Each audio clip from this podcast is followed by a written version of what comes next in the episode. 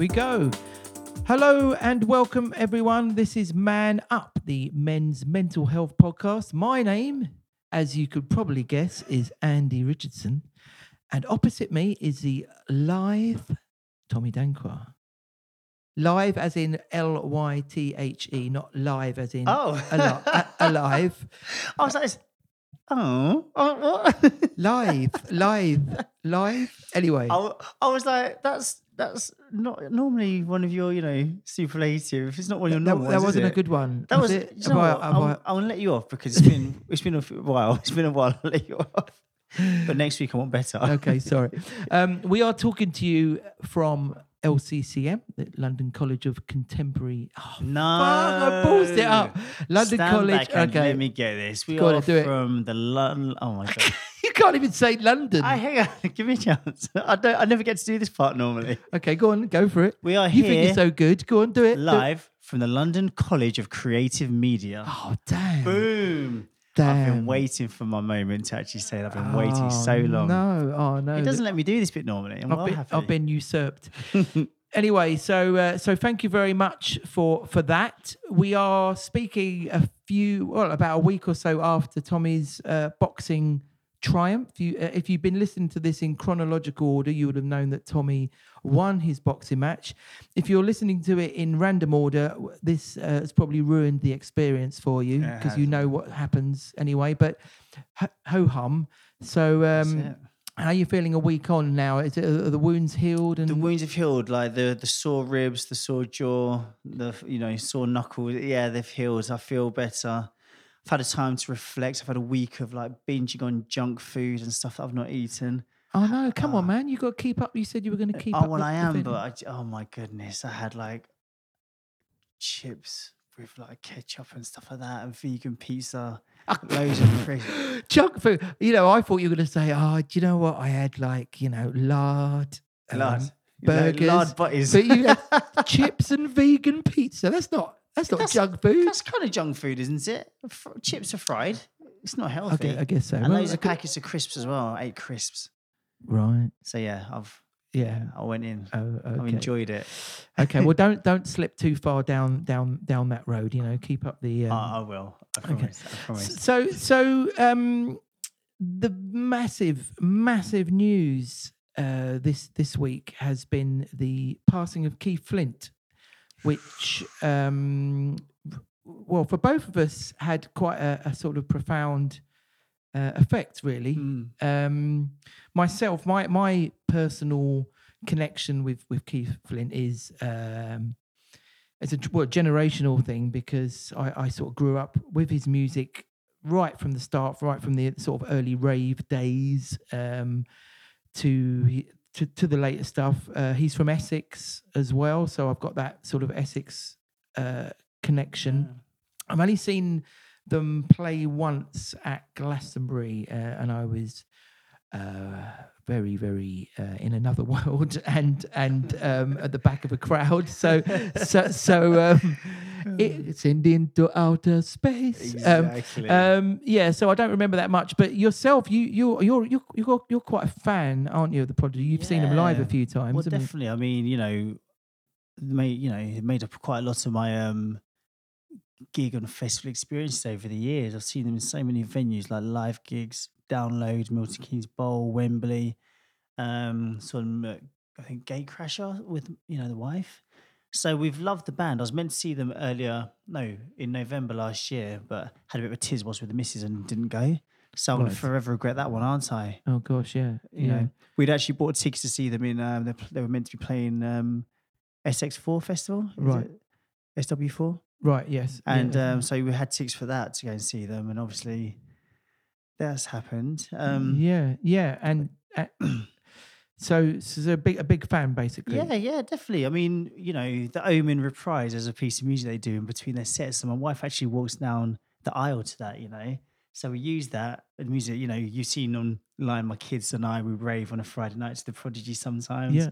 the boys love them. You know, and um, actually last Saturday at the boxing, I walked into a Prodigy tune. I used Omen as my walking entrance music. Right, right. So Yeah. Yeah, is It would. I mean, it, it, it often because you know when when sort of heroes and people like that um, die, you know, you often sort of think about that sort of uh, you know you, your own connection to it. Uh, but with us, obviously, the fact that he uh, we found out that he committed suicide, it's obviously got a real relevance to this podcast. Um, and um, yeah, that's another reason why it, it sort of hit hit home quite a lot, and it got us thinking about um, how mental health in the entertainment and in the music industry is is is, sort of handled really because I mean I I guess a lot of the people that I know, I mean, I know a lot of people who are musicians and performers and, and that sort of thing.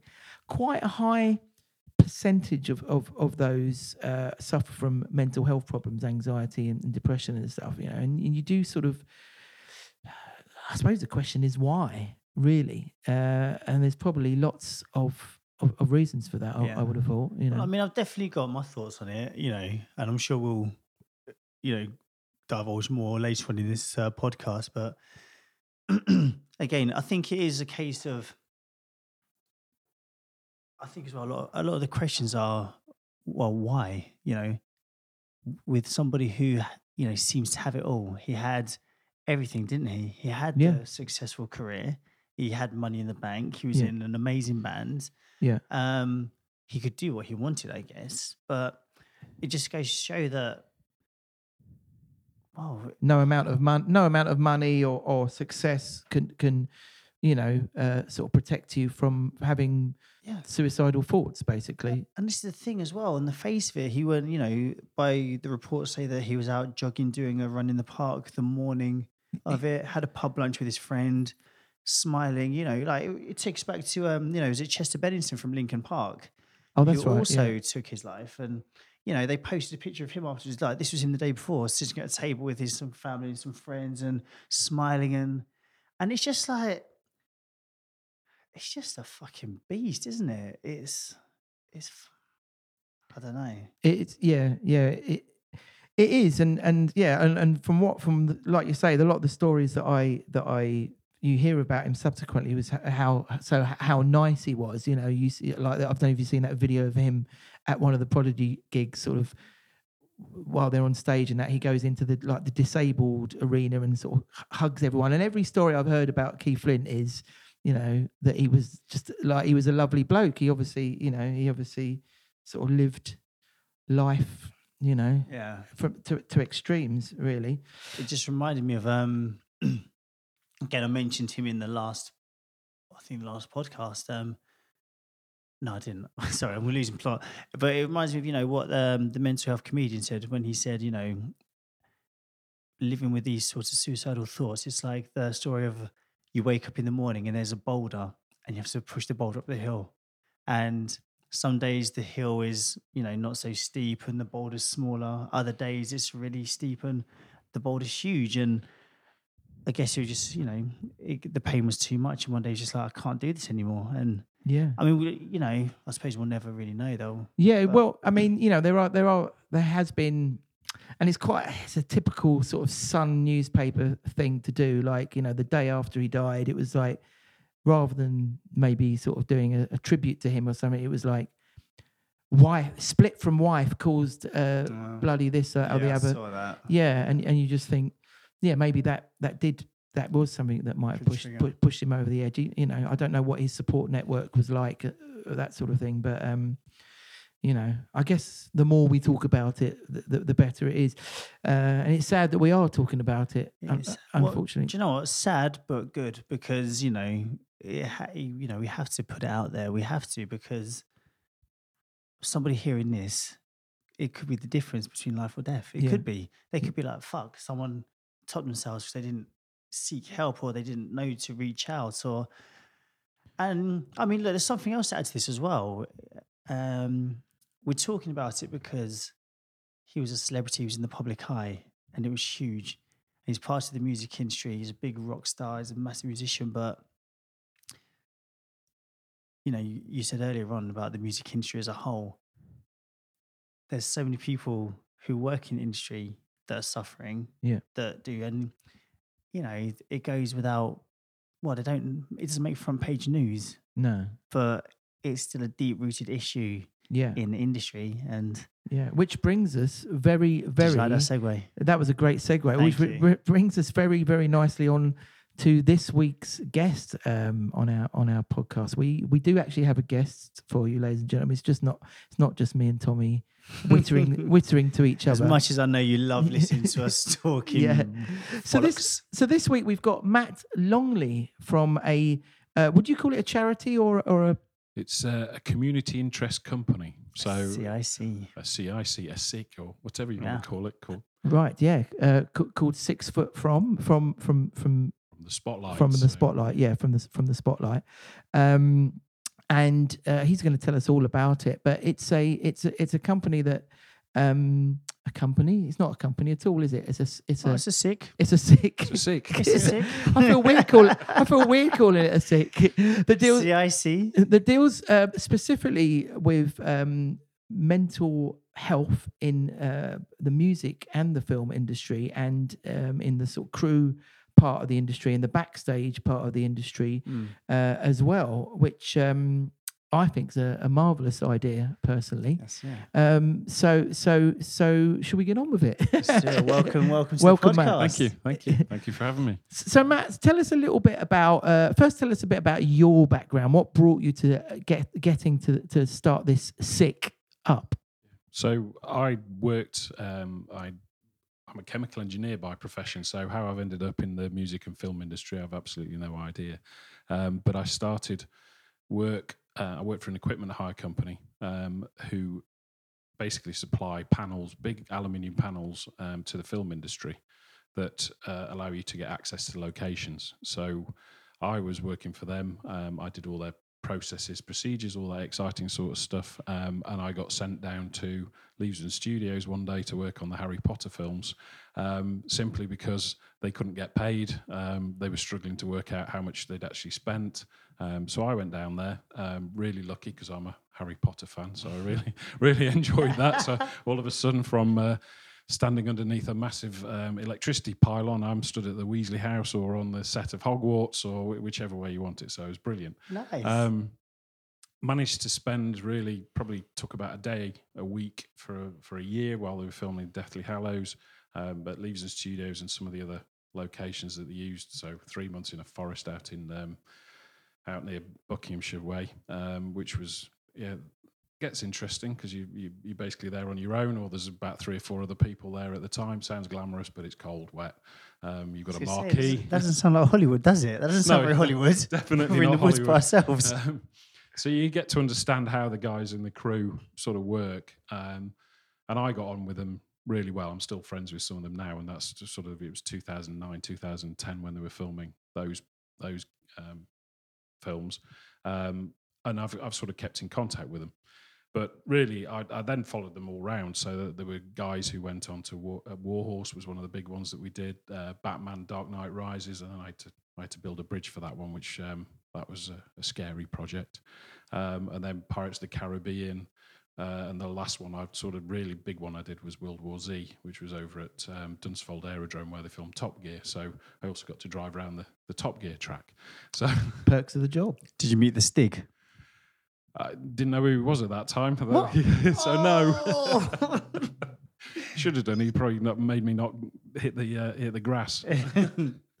but so I got to know a few of the guys there really well, um, and I've I've kept on doing consultancy for them in, in various guises. Go to their Christmas party every year, so that's uh, that's really good.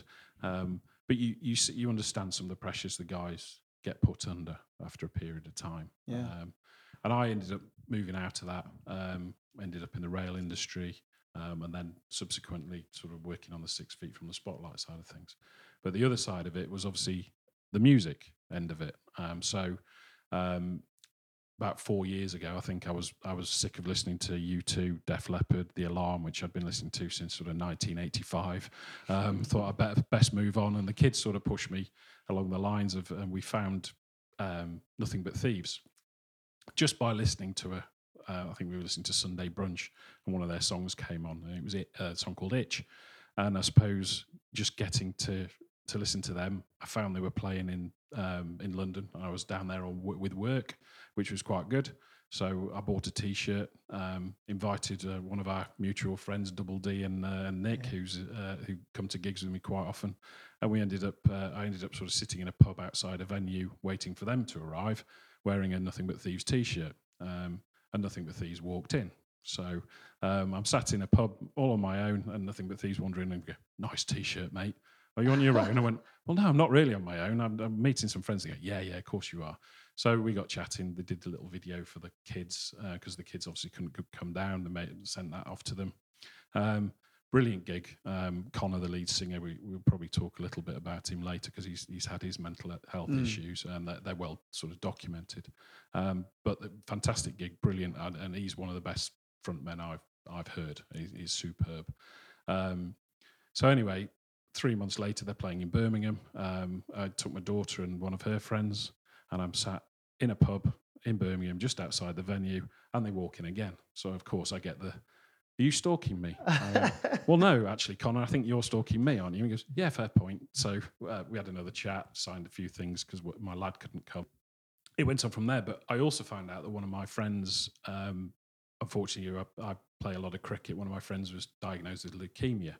Um, and he needed to go in for a bone marrow transplant, and they found a match for him. Um, but he was only 17, and his mum decided to to go into um, into the transplant with him, um, and, and, then five weeks in isolation. So I wrote to Nothing But Thieves manager Stephanie and said, um, "Is there any chance the guys could record a mess record a message for her?" Um, two minutes later, she's emailed me back.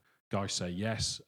you'll need to meet them at their gig in Cardiff in a couple of weeks and they'll sort it out. So off I went down to Cardiff, met with the guys, um, and I think we were probably chatting in the changing room beforehand um, uh, about mental health and and the fact that my brother-in-law is a um, is a psychiatric nurse, um, and my sister's a psychologist as well. So they sort of got. We, we were chatting about that. Um, some of the stuff with Connor sort of came out, um, and then they recorded the video, brilliant. Sent it to Julie, um, who's the, the lady who needed it, and she was over the moon, um, obviously. Um, did the gig, um, and then they went off, and a bit of time elapsed before. So I think it was July 2017, um, and the guys, one of them put on Twitter, "We need some help with mental health." And by this time, obviously, I got to know the crew. Nothing But Thieves. A guy called Stuart Dew, who's probably the best guitar tech. I've got to say this is probably the best guitar tech in the country. Um, builds all sorts of stuff, uh, but he's he's also by that time had become their tour manager. Um, so Stuart put something on Twitter about needing mental health support um, and why was the none available for crew and was would anybody help out? So I immediately tweeted him back. We were on holiday in Cornwall with with my brother-in-law at the time. So tweeted him back, said, "Yeah, we can help." Um, and then we phone conversation a couple of meetings, and we sort of had the idea of six feet from the spotlight. So that's where it where it all began, and that was yeah July 2017. So possibly the best origin story ever. That was amazing. Thank you. Yeah, was, I mean, it's been. I can't believe it's sort of uh, that's where we are. So yeah, you, you, you get it, find a band that you love, um, yeah. and then you can sort of try and help out the people who work with them, and and also then all the guys that you've worked with for for several years.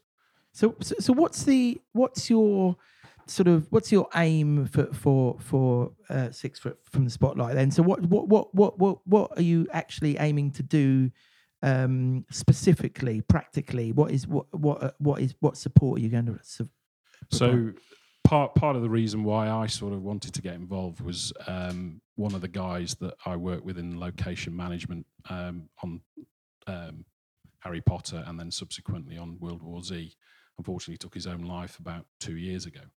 So the, our ultimate goal really is to stop that happening again. We don't want people to um, to take their own lives, um, and we want to give them support. So the the initial thought, um, which we've already started doing, um, is to train people in mental health awareness and to spot the signs of mental health issues before they start, and give them support to, as to where they can go.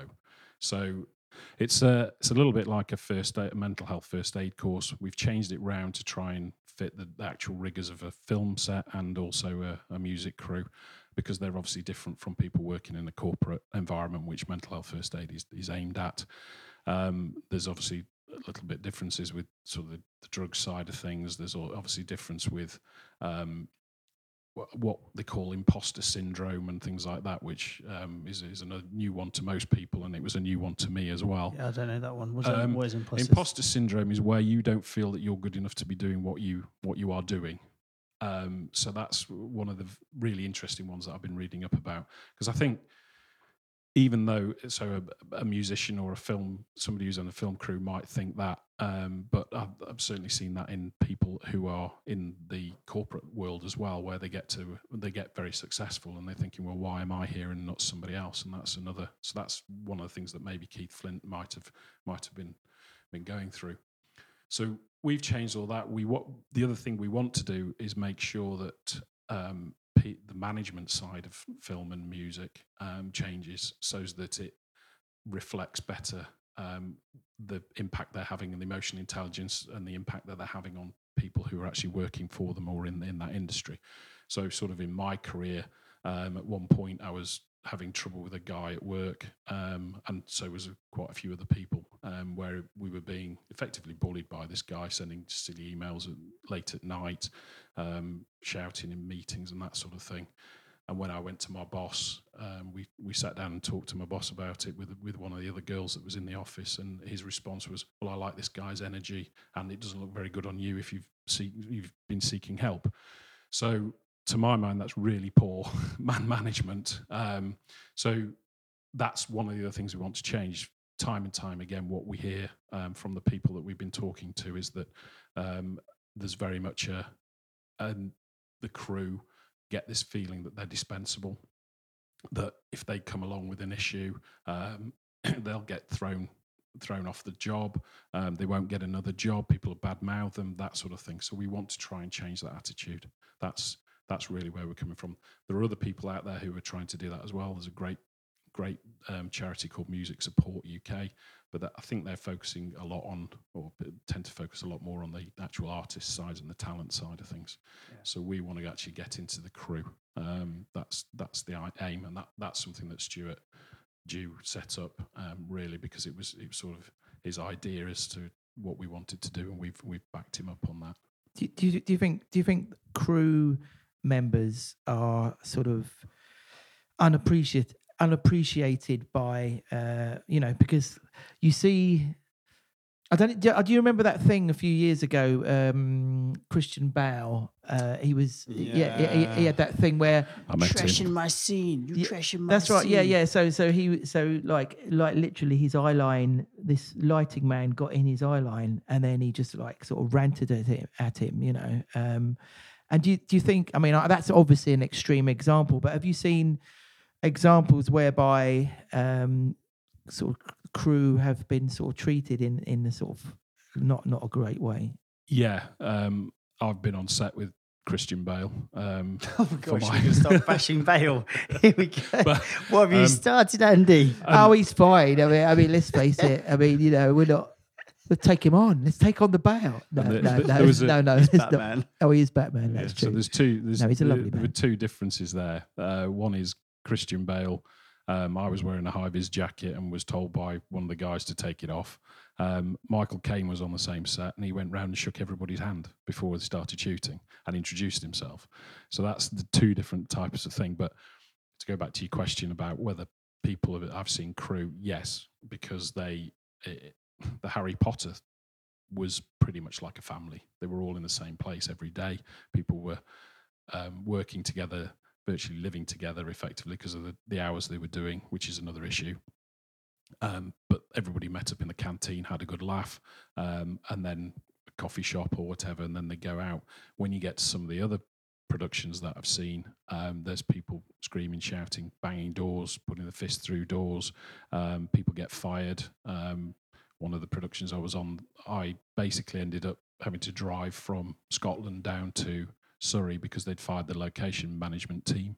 Um, for whatever reason, I, it was probably to do with budget or something like that, and I ended up then helping out with the the guys getting set up and one of one of the location managers that was with me i think we drove about three miles and she had about four or five cigarettes before we got there so you could see the stress that that was causing and that obviously the production teams or management side of it were not making it easy for the for the crew to actually do their job so yes definitely Mm. I, th- I think from the music side um the nothing but thieves going back to those guys again they have a really close knit family. So there's five for most of the UK tour. There's five guys um, plus five, the five band and a couple of other people as well. They're really close, really really work well together. Um, so they're looking out for each other.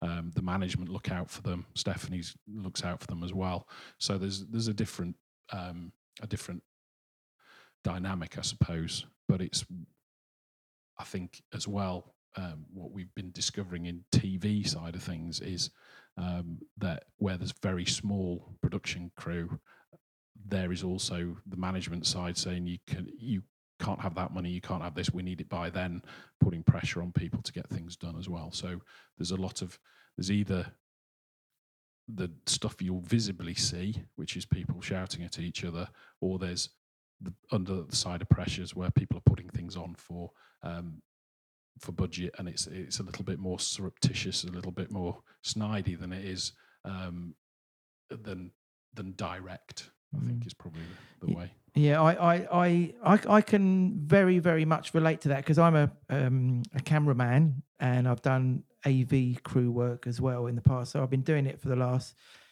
twenty years, really myself. And there's a few things I could say, like the so so a lot of people, crew members, are freelancers. So there's that thing about not getting paid, not getting your invoice paid.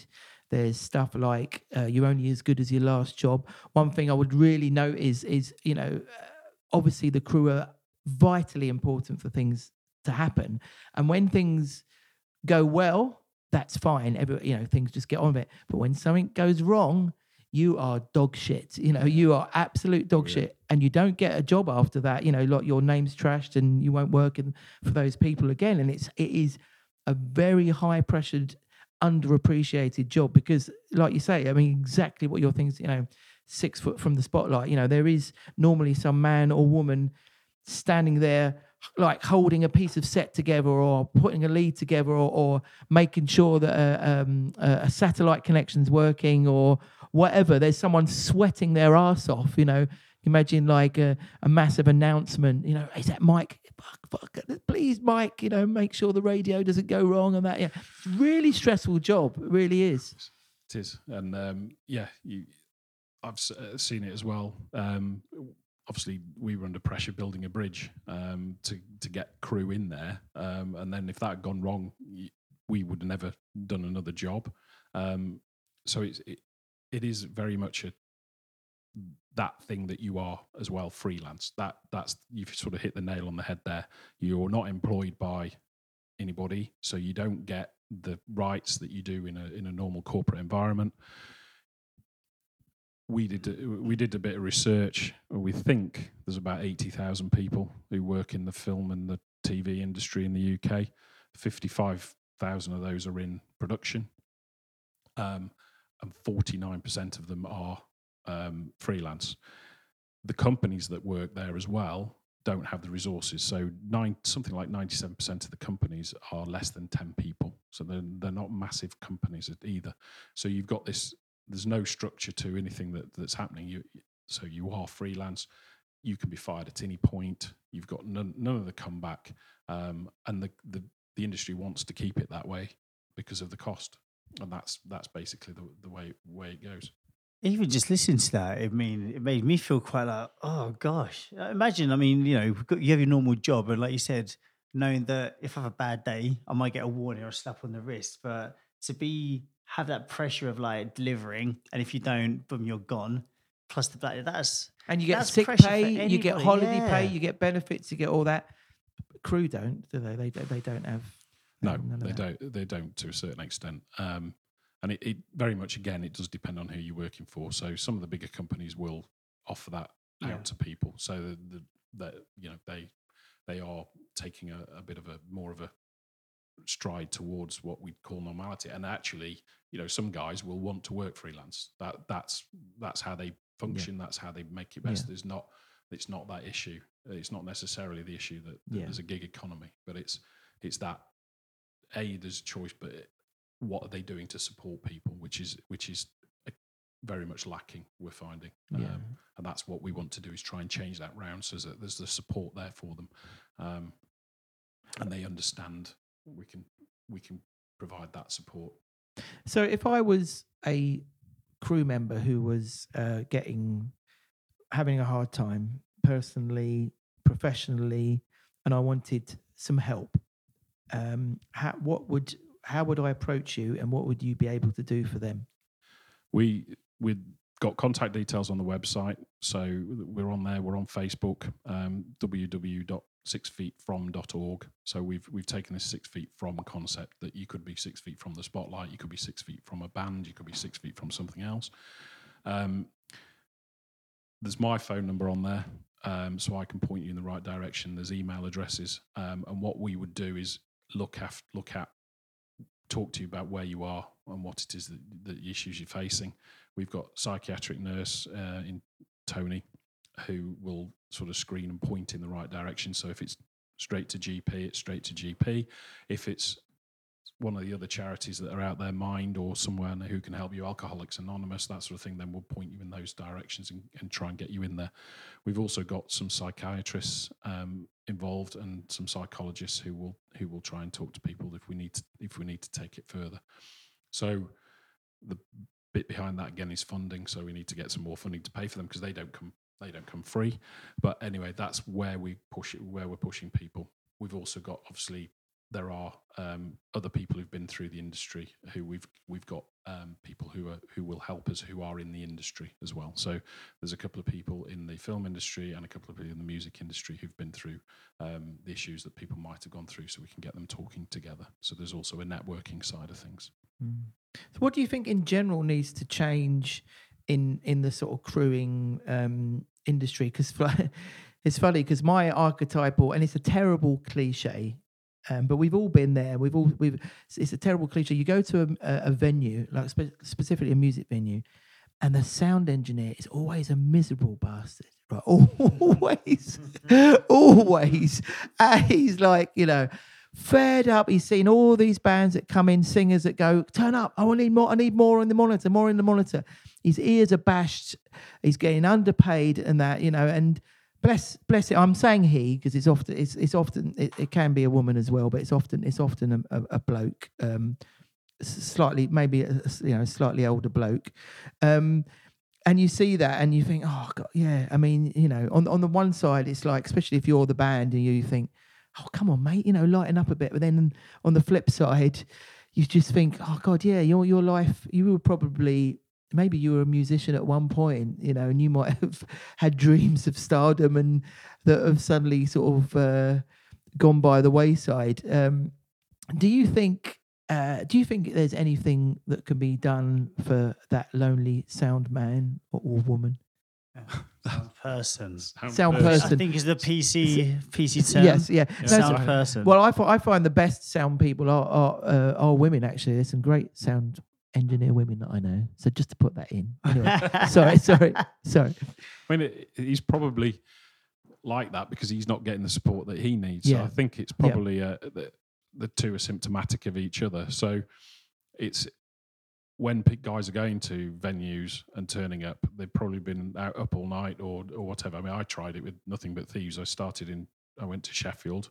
I was out until three in the morning, um, and then supposedly I was at Rock City at eight o'clock the next morning. Well, um, having been out with the guitarist mum, there was absolutely no way that was happening because I was uh, I was still drunk. But the that's the, I think that's the point is that the way that the industry's set up and the and the support that people on do or don't get and the way that they they run those they're on those schedules they they but on a bus overnight straight into an into the next gig is probably the way is probably what causes it all um so he's grumpy because he's tired um he's eaten a load of rubbish during the day. He's not had any time to himself. Things might have gone wrong the day before, where they, so they've been sound checking for longer than they should have done, um, and it's all of that sort of thing that that probably needs. So it's it's a difficult one to change, and I don't know how you go around it. But the the ultimately the reason why they do that is because the, there's a cost element to how many days do we keep people on the road.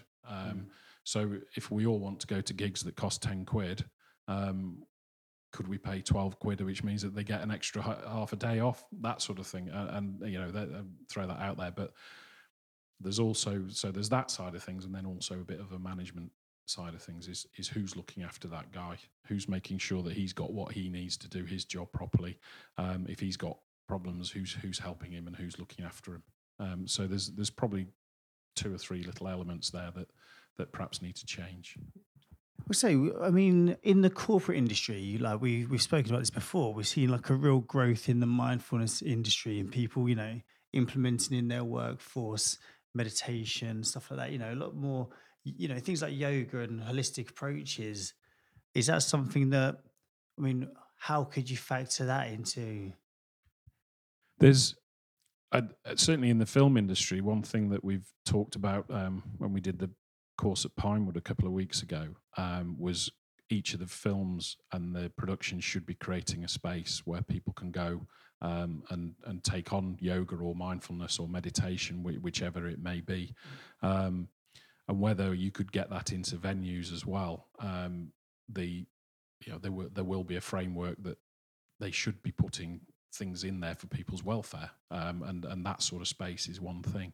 So I know they're one of the big productions in the UK. Can't really say where they're going, but they they are. I know they're going to build um, a space and have a space on on set for for people to go to and crew. So there's that. There is that kind of thing. So yeah, you're right. Uh, uh, if you're in a corporate office, they can put a corporate space in and yeah. and you can go and do your mindfulness or whatever. But um, when you're traveling, when you're having a traveling band, when you're effectively a traveling band, where do you go? And uh, you, you, know you you've been to venues and and there's hardly there's hardly enough room to have a changing room, let alone a let alone a mindfulness room. Yeah. And and so, but but it should be done. And uh, you know you're quite right. You should be there should be more care taken of people's welfare when they're on those on some of those um, tours. Do Do you think it's a a, a UK specific problem? Because like if I, I I've done gigs, I have done some gigs abroad, and when I've gigged um, abroad, they look after you a lot better. Like the venue, it seems like there's more money somehow. It seems like the arts are appreciated a little bit more in, in other countries. Like for for instance, in the states, you know, a, a lot of the sort of crew stuff is unionized, isn't it? And and people are really that are, are it's really looked after in that way. But do you think it's a, a particularly bad in the UK? I think it probably is. Um, I know from the Nothing But Thieves' experience, they, they had problems in the US, um, but that may, I, am not quite sure the reasons why. Um, I've not really been to, to many venues in the US, but certainly in the UK, um, you've got the same places going in and out all the time that everybody knows there's there's venues shutting down and starting up again all the time. So it, it may be a function of the of the of the cost side of things.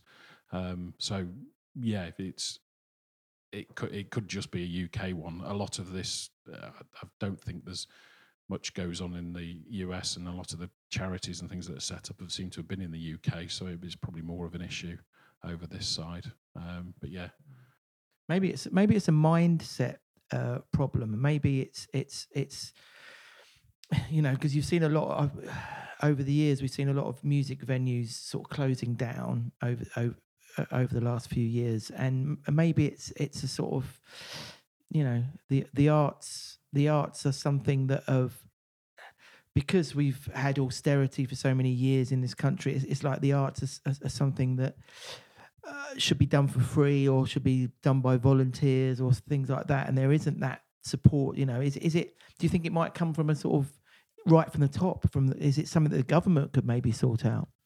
It possibly is. I, th- I think the austerity side of things uh, they will obviously cut um, cut costs in uh, into the arts which I think we've all used in our, you know, all of us here have used it to as a as a release somewhere along the line, being you know being creative or going to a band um, music side. The people I know who who use music to help them with their own mental health. So, yeah, I think it is something that the government should be driving, definitely. Um, but also the music industry and the the film industry themselves have got something to answer to. Um, you know, it's very difficult as a recording musician now to make any money from the actual sales of your of your work. Um, you've got to get out live um, to actually make that um, return. Um, you know the the numbers that you get back from Spotify and um, the Apple Music and all that yeah. sort of stuff. You, have got to be putting millions and millions of, of plays together. Which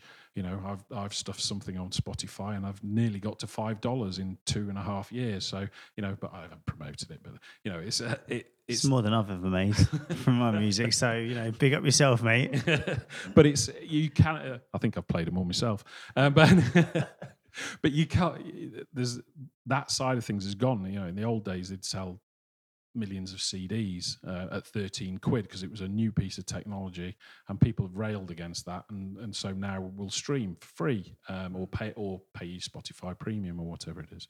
Um, but that doesn't really get the returns back for the guys to, to for their for their art.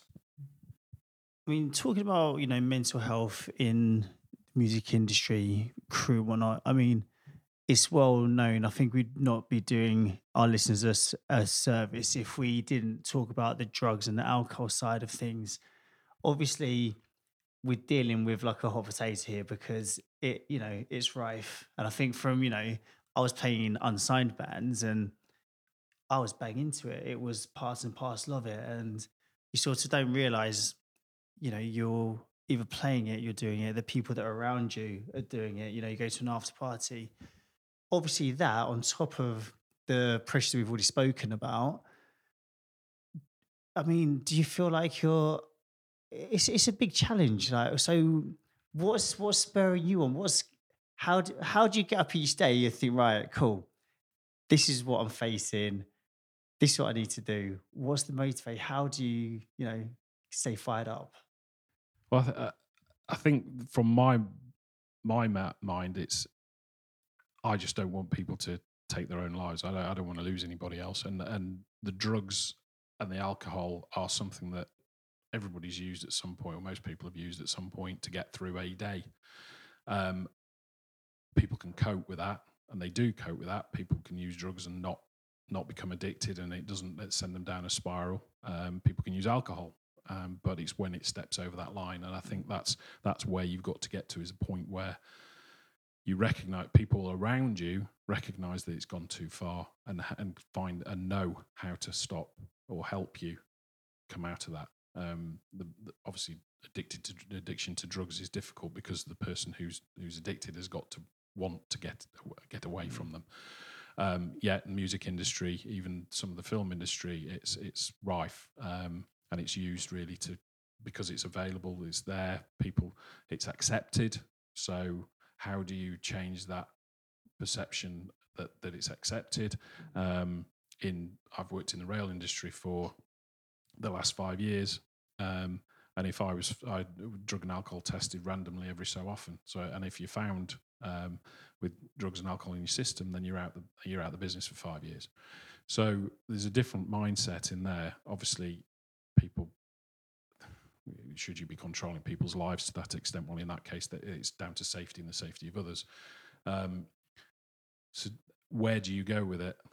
And some of it's to do with the long hours. So one of the questions that we were talking about in the course at Pinewood the other week was um, how do people, when they're working 16, 17, 18 hours a day for a long period of time, how do they keep going? Well, the answer is Coke. Yeah. Um, so, and that's not everybody. That's not say that it's definitely everybody there. It's, it's some people, um, and that's how they how they get through it.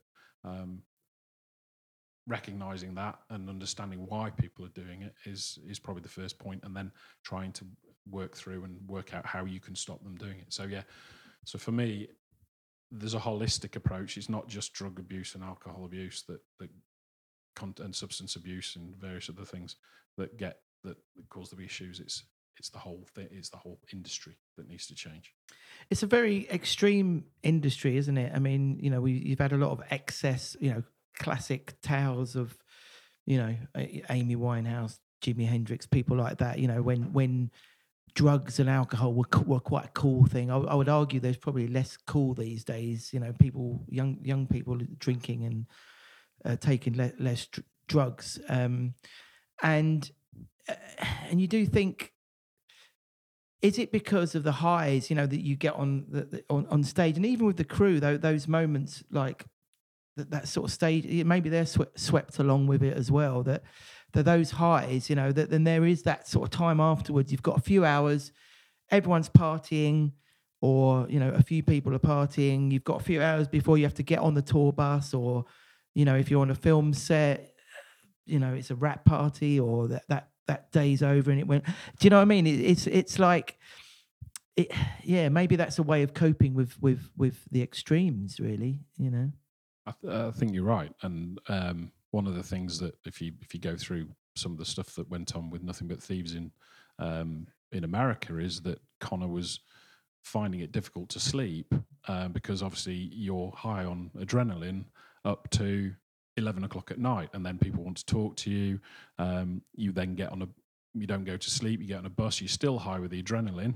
Um, i can't you can't sleep. So the other side of it is you then start taking something to try and get yourself to sleep. So it might be alcohol that might not work. It might be drugs that might not work. You might go for prescription stuff that might not work and you end up in a in a spiral of working uh, you you just can't sleep. And i think that's that's part of part of the whole thing is you are in a game where uh, if you're in music where you're going to be the crux of your day your week your month is two hours um, every night for a period of time and it's just those two hours and you'll go get yourself really high and built up for those two hours and then there's nothing then to, to bring you back down again and the chance to to go um, to to actually relax you might have a radio interview at nine o'clock the next morning so you've got to go and do that sort of thing. So it's a really difficult i'd, uh, I, I remember um, an interview with steve clark from def leppard who um, did exactly same sort of thing as, as probably keith flint did um, and he he was doing exactly the same sort of thing he just couldn't find a way to get down um, but then if he did go to the pub um, he was either flashing his cash or he was being a stingy git because he was he was in the pub with his mates um, and they didn't understand where he was coming from. So there's there's a lot of stuff around that, and uh, yeah, it's, it's it's a difficult one.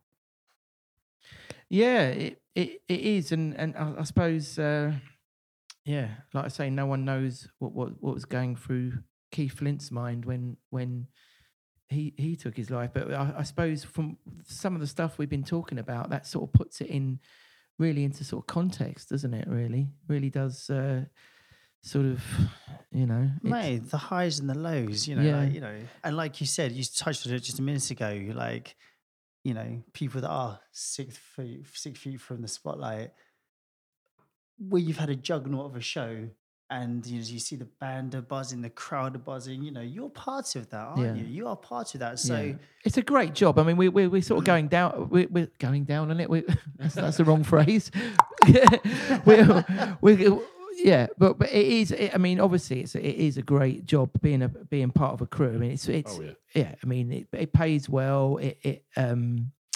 It uh, it's there's the, the the variety of it. You're doing creative thing. It's it's an ama- it's an amazing thing, you know. But um, like you say, like you say, you know, it's it's, it's the the, highs and lows. And like you said, the creative industry is it's it's um it's not like when you know you go to work, you do your shift, you go home, you see your family and your friends. You know, I can imagine it being lonely at times, being away from your family for long periods of time.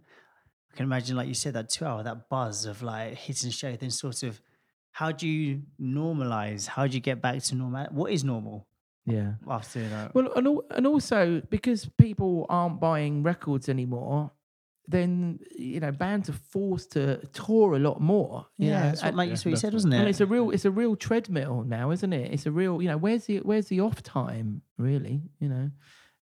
Yeah, and uh, yeah, you're right. I mean, the crew, the crew integral to it all. Uh, They, none of this happens without the crew, um, and they do have a you know it's a brilliant time. You see the I've seen the crew straight after a gig and they've been as high as kites on the adrenaline of having just just played a massive show. Yeah. Um, and it's the same with the, the the film industry. You know, the guys go to the premieres and, and all this sort of stuff, and and you can see the the pride that they've got in in the work that they've done and what they've actually created. And none of that would have happened without without them. The guys from you know the, electricians, the carpenters, the all of that sort of stuff. And it, it's it really is a big big thing to to be involved with. But it, yeah, the, it becomes a it can become a treadmill, and it, and people don't understand that you know actually to do, to make a film, you, you you could be stood in a field for for well, I think the Batman one, I was there for four months, something like that. While while you were, I wasn't there permanently, obviously, but you were backwards and forwards for four months with looking after trying to look after a location. So, but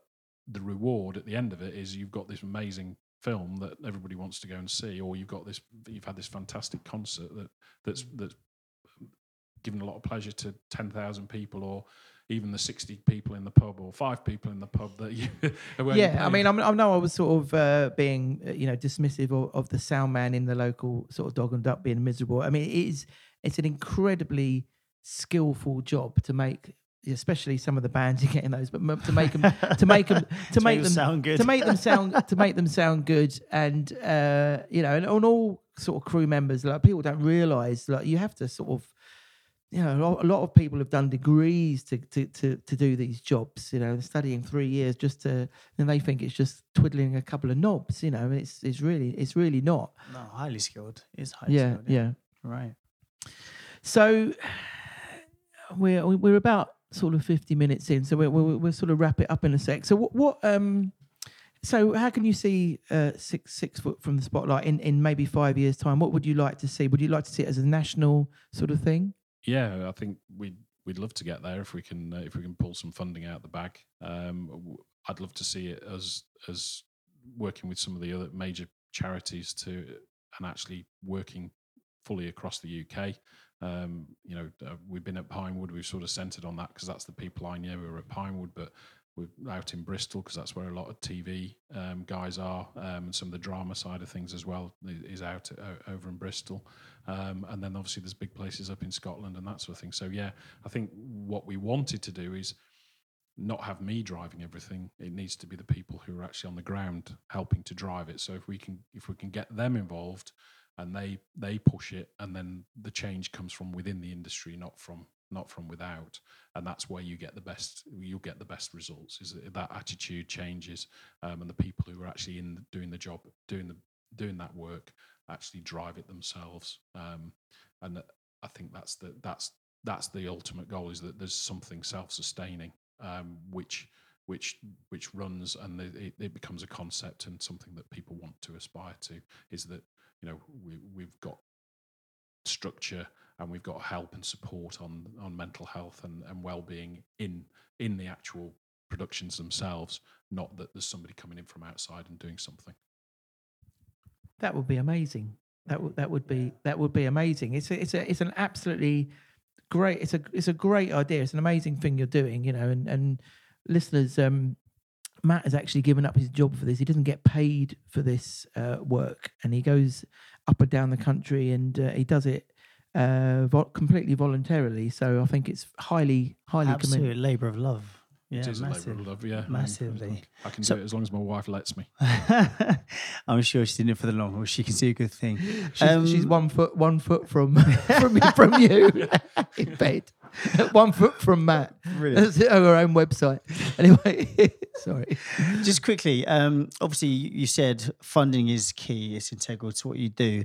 If somebody does want to, you know, get involved, like, what's your website again? It's uh, www.sixfeetfrom.org, and that's six feet six FT. So And we'll definitely pop a link to that on our website as well, so that you know people Thanks, can, guys, yeah. you know, see it. But mate, thank you for coming in. Yeah, I just want to. I just want to say, if Christian Bale is listening to this podcast, me. man. um, I hear that you've sort of reformed and you did apologise for it and and stuff, and uh, you know, um, this is in no way a a, a stain on your name. Andy, Andy, don't worry about it. I'm a boxer now, mate. If you want it, you can come and get it. Don't worry, I've got your back, bruv. Oh, you bailed me out. Fantastic. Oh, anyway, listen. Yes, uh, like like what Tommy said. Thank you very much for coming Pleasure. in. Thank you for having me. Yeah. it's been a pleasure, man. Thanks Yeah. a lot. Okay. Bye bye bye bye bye.